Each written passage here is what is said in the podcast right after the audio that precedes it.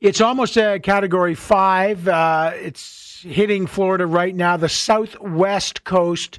Uh, the winds are like 200 kilometers an hour, maybe even more. Florida's Division of Emergency Management Director says it's going to make landfall this afternoon. But before we get to that, uh, well, we've got the signal up. Uh, Andrew Colantoni is an operational meteorologist. He's a storm chaser, and, and apparently he's in the eye wall right now. Andrew, I don't know if you can hear me, so we're going to take you as soon as we can. Where are you and what are you experiencing? Yes, I can hear you. Uh, we're a couple miles to the north of Rotunda, Florida, right now.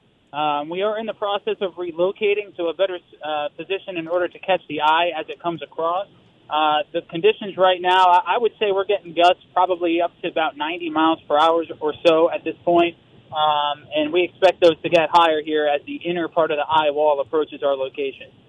Okay, so just so people know where Rotunda is, uh, that this is interesting. So you're like on the west coast, but you're not on those outer banks, um, where where I I know those outer banks a bit. How uh, what are you expecting to get there when when it actually hits in terms of storm surge and winds?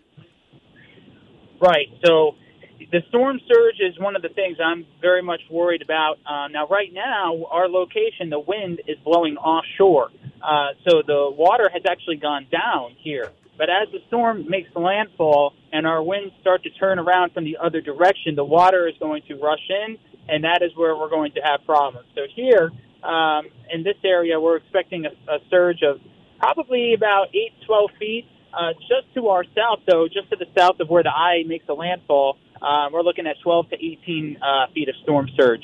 12 to, I just want, so you are kind of south of Tampa, just north of Fort Myers, folks. So th- this is like people will know these areas uh, if you've ever been to Florida, like Captiva Island down there, a beautiful area. When you say 8 to 12 feet, like that will wash away city, a whole coastline. It will. And uh, especially down in the Fort Myers area, that's where it's expected to be, you know, over 12 feet of storm surge. And I, I really hope the people that are down there took heed of the warnings and got out uh, because it, it'll flood the whole city, both Fort Myers and Cape Coral. Um, of my way, where in this area, Port Charlotte, Charlotte Rotunda area, uh, the surge probably won't be quite as bad. Uh, but here, the winds are where we're, we're likely going to have the maximum winds of this storm um, in this particular area here. Just so people know, Fort Myers is they got a lot of canals there, right? Isn't that like the most complex canal system in the world? Is that that whole city could get surged out? That whole city, that is correct. And and the rivers that go inland of Florida, um, those could flood too, even well inland, all the way into central parts of Florida and over toward Lake Okeechobee, uh, which is in the, the basically the middle of the state um, they could have flooding too, just because of how significant it's going to be. Holy mackerel! So are now now what about the wind damage where you are? Let's go back. Like, how do you prep for this? Because uh, you give can you give our, our, our listeners across Canada? We we've just you know, we're focusing on Hurricane Fiona that walloped the Atlantic provinces, and our prime minister's out there right now. What kind of winds and what kind of like what is our almost a hurricane four or five storm mean in terms of winds and damage? It's catastrophic damage. Uh, just from the winds itself, where the eye wall affects, it's going to be catastrophic damage. I mean, the buildings aren't, you know, meant to support that kind of wind. Now down here in Florida, it's a little bit better because it's Florida and it's hurricanes and they hit here uh, fairly frequently. Uh, but to this level and this intense is uh, is a rarity even in this state. So, so what, like, in terms of the level of damage, could this be one of the worst hurricanes ever to hit Florida? Um, I'm not sure if it would be ever to hit Florida, uh, but certainly to hit southwestern Florida uh, in this particular part of the state. Uh, the last significant storm that hit here uh, was Irma, and that one didn't. That one caused some problems, but wasn't wasn't terrible. Um, and before that, it was Hurricane Charley, which that's sort of the one that people will remember. When you say Hurricane Charley, people down in southwestern Florida generally know what know what you're talking about. Um, and as of right now, this one is expected to be worse than Hurricane Charley. Uh, so uh, right now, area, so. so, give give me a sense of like when you say a gust, you're dri- you're driving right now. If a gust hits you right now, what happens to your car? Uh, well, the hope is that it stays upright, um, but uh, it that is probably what would happen. Um, at this point, we're trying to to get into a spot where we can have a little protection from a building, and if not, we want to face into the wind, uh, which will help us a little bit in terms of uh, you know potential car flipping. Uh, but the bigger concern that we have is flying debris uh, coming into the car and, and um, you know affecting us that way.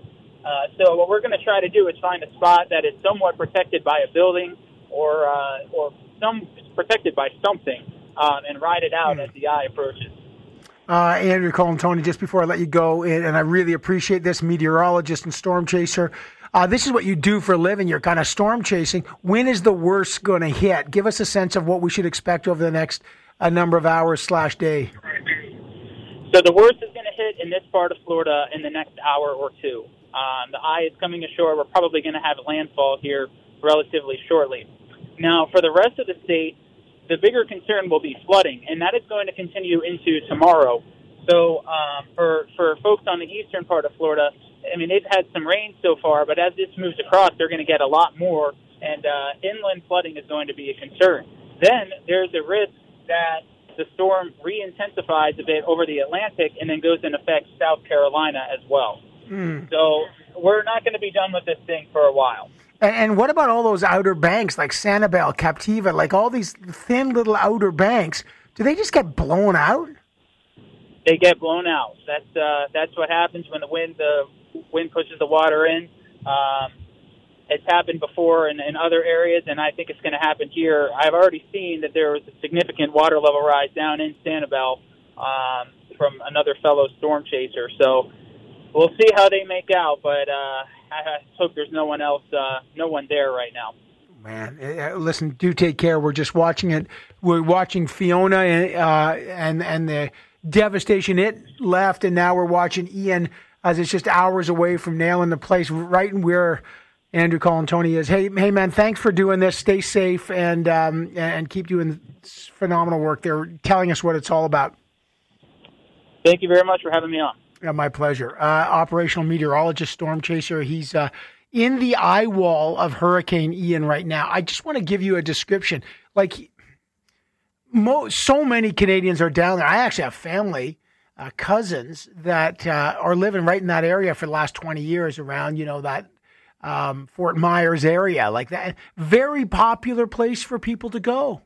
You know, you've got people that are all Canadians. I don't even know the number of you know, in around Sarasota, Longboat Key, um, that whole area. Obviously, you know, you fly into Tampa, you go to St. Petersburg, and then you just head south down to Fort Myers. That's all getting absolutely crushed. And, and you're talking about a storm surge of 10, 12 feet. Like, it's over then, right? If you're there, you're, it's over. There'll be lives lost.